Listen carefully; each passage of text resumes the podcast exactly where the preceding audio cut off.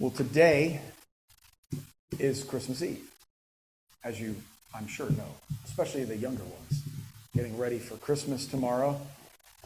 And so, our sermon, I've kind of aligned it up so that we would be preaching Luke chapter 2, verses 1 through 20. It's entitled Jesus Our Peace. So, if you have your Bibles with you, and if you would turn there, uh, we'll be looking at Luke chapter 2, verses 1 to 20.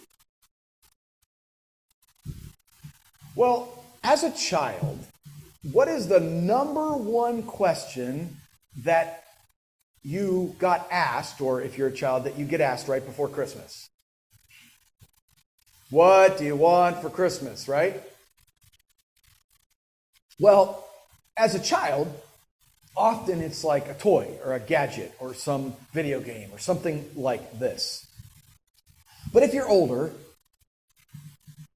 and you're past toys. You might want bigger toys, I guess. But what is it that you want? Now, often maturity in us produces a desire that we are happy to give. And getting is sort of ancillary. And so when asked, I've heard some people say, I have everything I really need. I don't really know what I want. But if I could have something, I'd love for there to be peace peace in my family, peace in my home, something along those lines. Or all I really want this Christmas is for everybody to get along, right? And when you're going to all your relatives' house. Or maybe that conversations don't turn the dark path of religion, politics, and that sort of thing, right? And have all these very difficult conversations. But have you ever heard someone say, All I really want is God's favor? You ever heard anybody say that? Probably not. Whether personally, as a society, or as a world, we know about sorrow and sadness. All we need to do is just look at the news, and our most joyful Christmas thoughts are simply eclipsed. But if we shut out the news of the world around us, is what's going on in our hearts any better? So, when was the last time that you can remember spending a Christmas that was filled with only joy and no sorrow to go along with it or strife? How many conversations with your spouse, children, siblings, or your cousins just went south like fast? And how many times did a pleasant meal end up with either frustration, awkward silence, or raised voices? So, when we experience this, we ask ourselves, what would I give for a world of joy and not all this sorrow that goes along it? What would I give for a world full of peace and not war? What would I give for a heart of peace and not a warring, troubled heart? What would I give for God's favor instead of feeling guilt and shame. In today's passage, we're going to see that God gave a gift so that our Christmas desires of peace and joy could come to reality in a world filled with trouble. Today, what we're going to see is that in order to remove our sorrow, in order to remove our warring and our guilt, God's good news is that He sent His Son to bring joy, peace, and His favor. Now, before I read the passage, just want to mention where we're at in the story of Luke. Basically, what has happened is that the angels have come and they have told Mary and Zechariah, uh, Zechariah, that uh, he and Elizabeth would have a child, John the Baptist, that would prepare the way for the coming of Christ, God Himself in the flesh. And the angel Gabriel came and told Mary that she would have a son, Jesus Christ, who would be the Savior of the world. And then we've had songs of joy and jubilation. And now we come into a place where more people are being told. And these people today are the shepherds. Let me read Luke chapter 2, verses 1 through 20. In those days, a decree went out from Caesar Augustus that all the world should be registered. This was the first registration when Quirinius was governor of Syria, and all went to be registered, each to his own town. And Joseph also went up from Galilee, from the town of Nazareth to Judea, to the city of David, which is called Bethlehem, because he was of the house and lineage of David, to be registered with Mary, his betrothed, who was with child. And while they were there, the time came for her to give birth. And she gave birth to her firstborn son, and wrapped him in swaddling cloths, and laid him in a manger, because there was no place for them in the inn. And in the same region there were shepherds out in the field, keeping watch over their flock by night. And an angel of the Lord appeared to them, and the glory of the Lord shone around them, and they were filled with great fear. And the angel said to them, Fear not, for behold, I bring you good news of great joy that will be for all the people. For unto you is born this day in the city of David a Savior, who is Christ the Lord. And this will be a sign for you. You will find a baby wrapped in swaddling cloths and lying in a manger. And suddenly there was with the angel a multitude of the heavenly hosts praising God and saying, Glory to God in the highest, and on earth peace among those with whom he is pleased. When the angels went away from them into heaven, and the shepherds said to, the shepherds said to one another, Let us go over to Bethlehem and see this thing that has happened, which the Lord has made known to us. And they went with haste and found Mary and Joseph and the baby lying in a manger. And when they saw it, they made known the saying that had been told them concerning this child. And all who heard it wondered at what the shepherds told them. But Mary treasured up all these things, pondering them in her heart. And the shepherds returned, glorifying and praising God for all they had heard and seen, as it had been told them. The grass withers, the flower fades, but the word of our God is forever. And all God's people say, Amen. Let me pray. Father, would you open our minds? Would you open our hearts? Would you show us the beauty and wonder of Christ? Would you show us what Christ came to do today in the midst of all of the holiday season, all of the giving, all of the getting? We can easily get consumed by this consumerism. And so we pray that you would give us a break, give us a, a, a little bit of time here where we can just worship Christ and that we can see and have peace here in our souls. And that peace would continue after. So we do pray for your spirit to be with us. And we pray this in Jesus' name. Amen.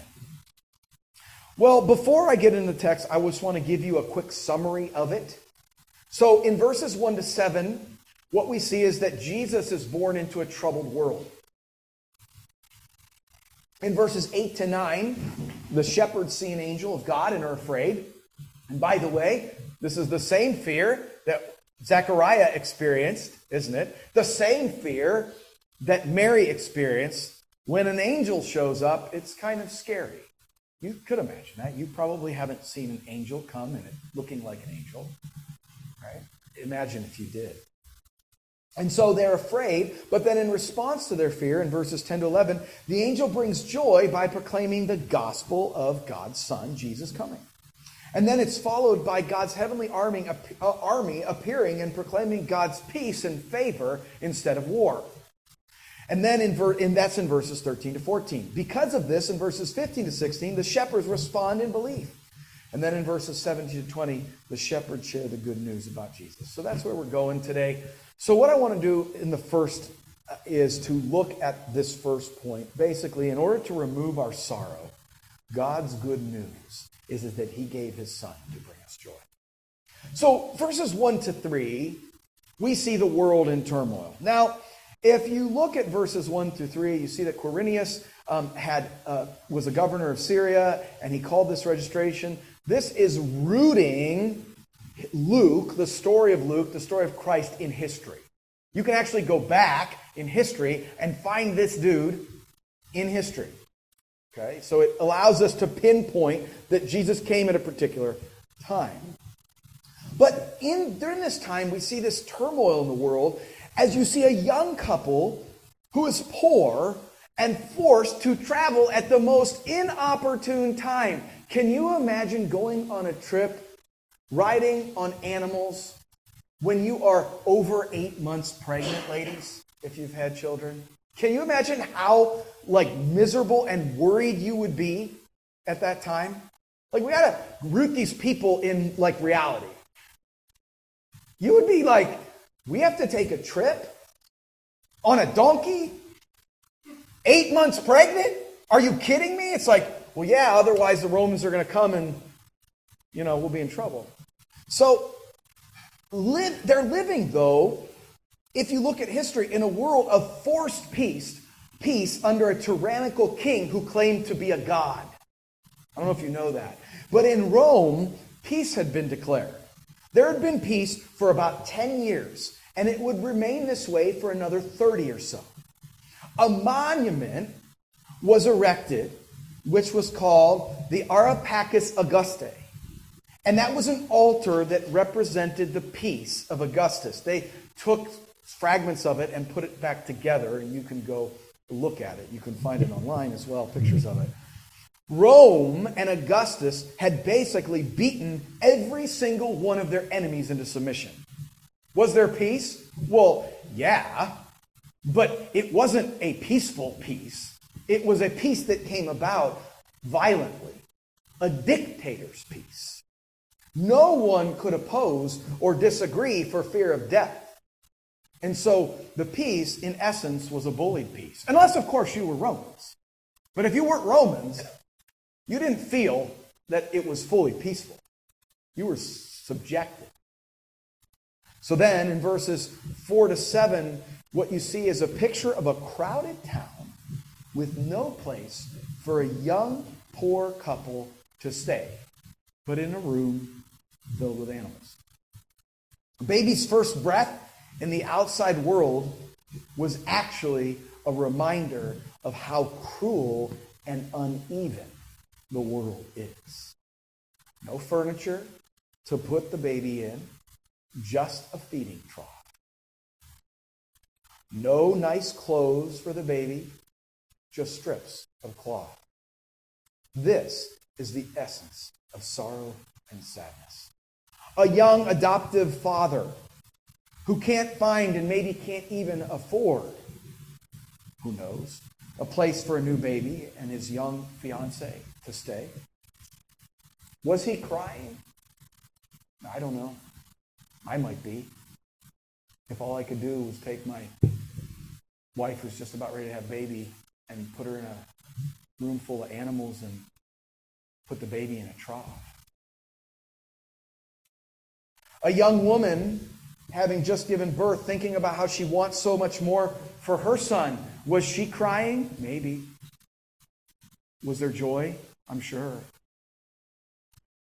But how would you feel if you were in a situation like that? A king, a Lord, the one triune God entering life into the most humble and weak circumstances that one could ever even dream up. Could you dream up this scenario for the God of the universe? No place to stay. In a trough to lay with cloth, strips of cloth instead of clothes. The Lord of Lords entrusting himself to a young girl. The light of the world, born in the darkness. The breath of all, having to gasp for breath. The King of Kings, having to have blood wiped off him at his birth. Can you imagine? That is unfathomable that God would enter that. In verses 8 to 9, you see a group of shepherds. They're outside, they're just making sure that the sheep, more than likely, many of these sheep would be used for the temple sacrifices outside of Jerusalem, that they are safe from predators and thieves. These shepherds were not the kind of people that a king or any good Jew would want to hang around with. These aren't your first guests that you would have to come see your baby after he was born, not in the Jewish culture. They were despised because their work kept them from keeping the ceremonial law. They went about the country and were seen even by many as thieves. They were thought of as unreliable and couldn't even give evidence in the court. All of a sudden, the despised group of people saw an angel from God. Because the angel comes from heaven, the shepherds get to see a bit of God's glory and majesty. It's, it's wonderful and powerful, the sight. They become afraid. What's going to happen to us? Did we do something wrong? Heaven has come to earth, and it terrifies them. The angel quickly responds to this and tells them that the purpose is not to bring judgment, not to bring terror to them, not to bring them sorrow, but rather to give them a message from God. A message of good news. A message that will bring joy and not sorrow. What's the message? It is none other than that God has sent his son as a baby. That is found in verse 11. Have you seen the little picture, you know, that you see of Jesus, the little baby in a manger? What's the point of it? And why in the world would such a thing as a baby who is God in a manger bring joy? The reason is found in verse 11. There's one word there that sticks out. And that word, who is Christ? Christ. The shepherds were Jews. They knew their Old Testament Bible. In it, there was a promise, a promise that was given that a chosen one, an anointed one, the Christ, the Messiah would come. The promise that they knew was found in the Old Testament book of Isaiah. 61, verse 1. It refers to the anointed one. The Spirit of the Lord God is upon me, it says, because the Lord has anointed me to bring good news to the poor. He has sent me to bind up the brokenhearted, to proclaim liberty to the captives, and the opening of the prison to those who are bound. That word, Christ, is a word that means Messiah or anointed one. It means the chosen one. You see, the great joy of the shepherds is that the chosen one has come to heal our broken hearts. The chosen one has come to bring liberty to the captives. Christ has come to take people like the shepherds who are poor and despised and allow them to enter a life of freedom and give them a new identity, a life with God, a life and a world filled with joy. So, what would you give for a world filled with joy? Maybe you would give your life in service or all your money to eliminate world hunger, or you'd spend all your time counseling the broken and troubled. Maybe you would work tirelessly to solve all the sorrow that you see. But can you solve the sorrow out there? Can you solve the sorrow in here by yourself? Can you heal others broke other people's broken hearts? Can you heal your own broken hearts? If we're honest, we can't. No matter how hard we try, we have hurt and pain, and we try to numb it with ice cream or movies or all of these things. And the reality is, is that pain is so real to us. And no matter what we try to do, it doesn't go away. It comes back in our moments of silence. So, what do we do? We turn on the music when we have moments of silence to drown it out. But it still comes back when we hear a word in a song. The reality of this good news, this gospel that the angels proclaim, is that Jesus Christ is the only one who can truly remove all of our sorrow. Because our sorrow is not just external. Even if we could eliminate world hunger, sorrow still lives in the seat of our hearts. This is where sorrow needs to be eradicated. Not out there. It does. We want it to get out there, but it has to start here. This is the promise of the gospel. This is the good news. Now, to be sure, it isn't a promise that there won't be any more sorrow. At least not in this life. But that a stream of joy and peace will live inside us, flowing out to everyone. It will produce in us a river of life that flows out of us to the nations, bringing healing as they find and see the Savior, Jesus Christ. Do you know that's what Jesus promised? He said to us that He would send the Spirit, and that the Spirit would come, and rivers of living water would flow out of us. Do you have rivers of living water flowing out of you? If you have Christ, you do. And so that is what Christ does. That is what he brings.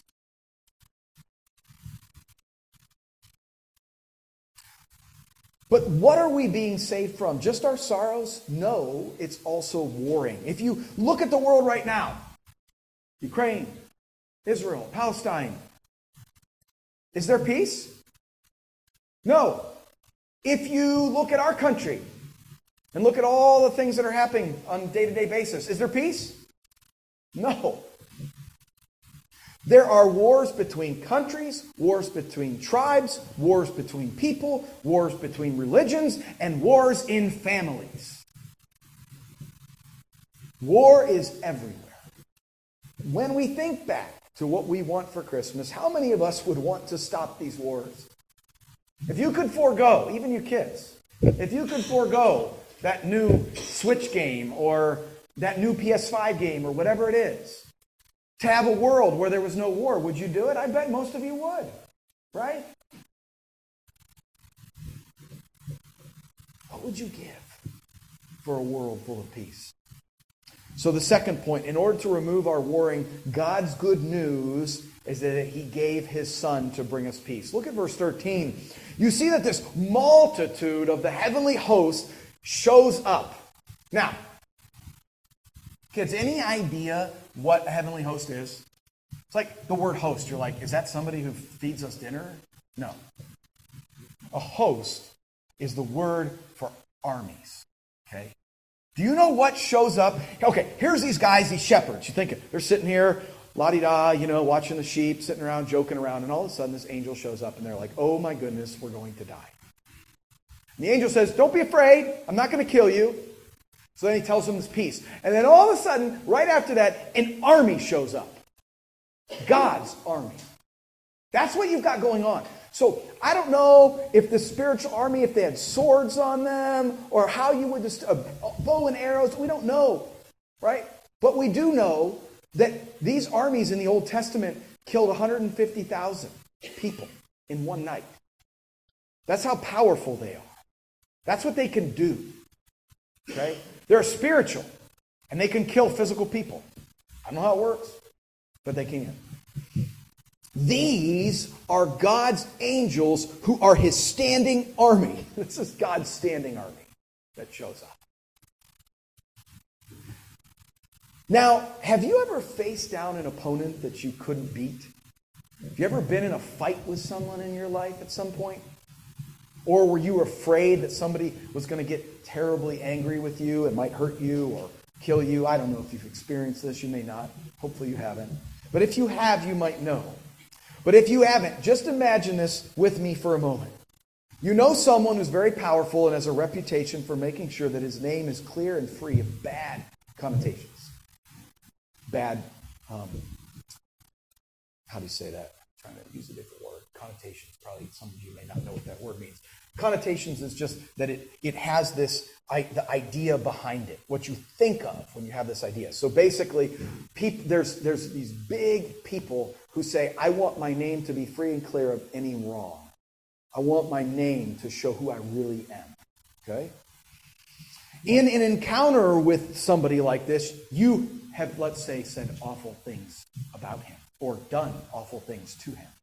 You've hurt that person in some way, and you've ultimately damaged his reputation. You leave and think nothing of it, yet at some point in the future, he shows up, and with him, a show of force and power that is bent on harming you.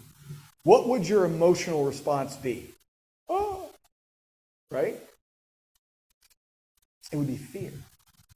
But what if that powerful one who you thought was going to destroy you came with nothing but favor and goodwill to you? Hey, I'm coming to make sure that you have a happy life.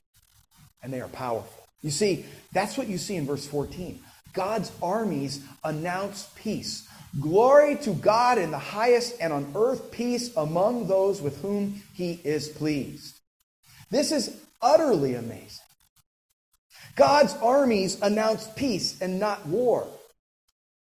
And this is a big deal because the Bible teaches that man is at war with God from his birth. From the beginning of the Bible, God made man and told him to enjoy life and peace with him, but he has to obey him. But man didn't. And because of it, brought the judgment of God upon himself and all of his children after him. And that includes you and I. This put us at a state of war with God. Everyone is born into a state of war with God. Humanity does whatever it wants to do, not caring about the Maker and not caring that the Maker disagrees with what they're doing. This is the war. And those who are not at peace with God are doomed to face his army of angels. That is why the shepherd prayed. Because God showed up by proxy of his army. And there's only one thing that a sinful person would expect to happen death, judgment. And this is why verse 14 is so amazing. The armies of the one who is in the highest heaven come to earth and tell this group of despised shepherds who represent mankind that they shouldn't be afraid because God's army is happy to announce the favor of God towards them and that God has only good intentions for them. Can you imagine that an army of these massively strong angelic forces show up and they've all got a smile on their face? When you think of people in armies kind of lined up, do you think of people with smiles on their faces? Probably not. You think of people with stern, stern looks, focused on killing. And that's not what we saw. We see people that are angels that are happy to announce God's favor towards them. So instead of war, the good news is that God sent his son to bring peace. But how many of us feel that peace? How many of us are living in the guilt that only we know? What have you done in your life that you're ashamed of? What are you doing in your life now that you're ashamed of? What dark secret lies under the covers that you think no one knows? But if no one really knows, then why does the guilt? On and on. Why does it eat you alive day after day? Why can't you not escape it? What would you give for a life without guilt? You see, the armies of God announce the favor of God. But there is a subtle nuance here. Verse 14 says that peace comes to those in whom he is pleased with. What does that mean? And who is God pleased with? I know. If you've been here long enough and listened to me teaching, you probably know what the answer is. Who's God pleased with? You and me? Who? Jesus Christ, his son. The true answer is not us. If we think through our hearts, we know that we have done things that broke has broken God's laws and rules. And so he can't be pleased with us. And this is why we live in so much guilt. So, who then is he pleased with? Jesus Christ, the one who perfectly obeyed him, his son, the one who has just been born. And those who are united to Jesus, who have their evil paid for by his death, are alive in him. And so now I want to look at the last point. In order to remove in order to remove our guilt, God's good news is that He gave His Son, and if we believe in, He was pleased with us. And that's really that third point. Because of this good news of peace, we can also tell others. I'm kind of combining those two together. So I want to look at Isaiah 61, 2 to 3 first.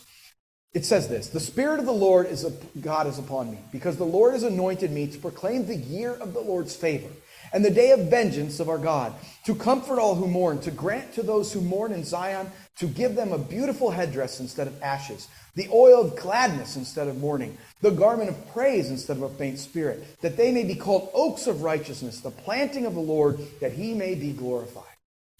This Messiah, this anointed one, this Christ, the Son of God, was anointed to be the one who would come and proclaim God's favor.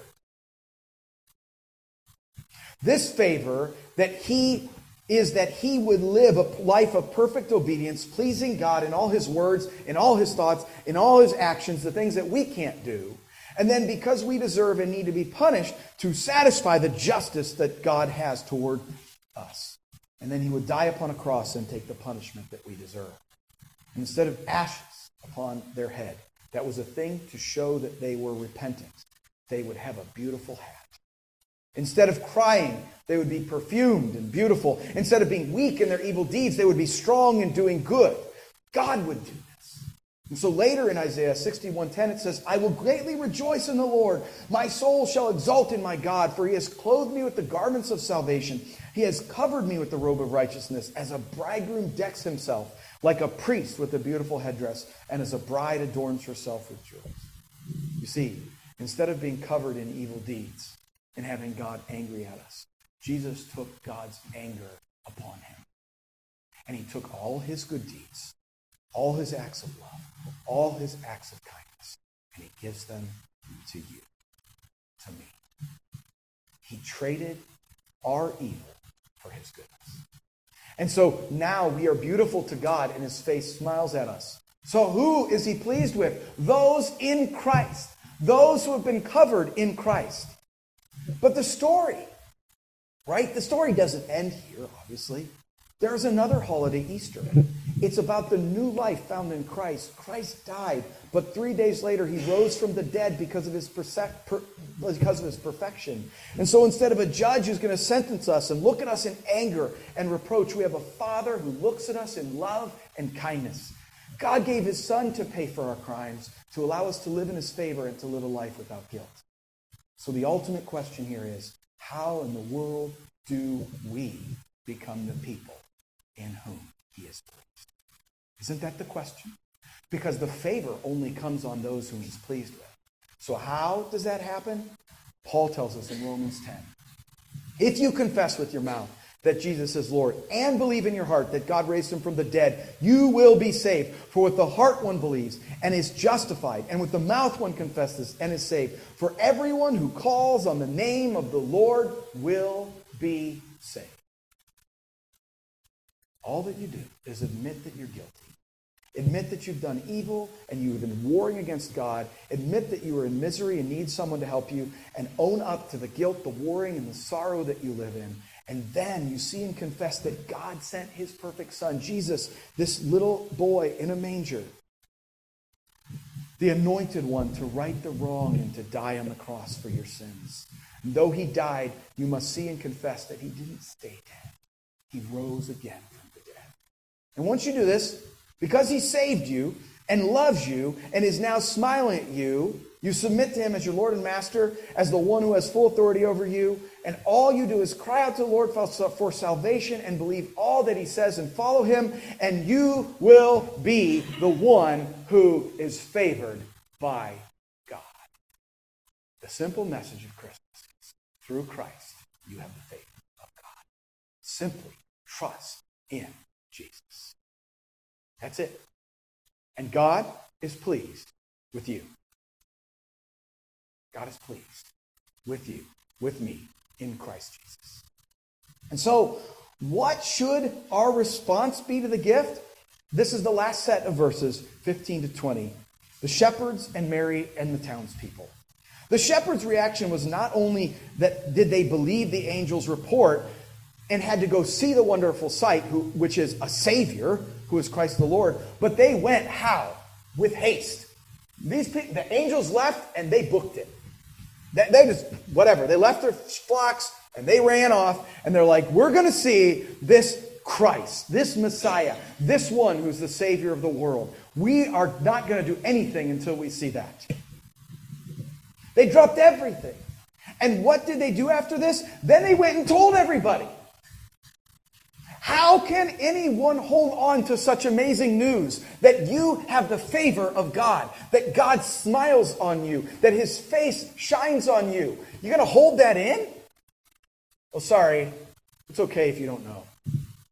As people struggle and wrestle with the pain and evil of the world, and we hold on to it and we hide it under a bushel, no. We lift off that bushel and let the light of Christ shine out of us. That's what the shepherds did. They went and they told everybody. And there are really actually three reactions that we see in this text that many people have. First, in verse 18, some wonder.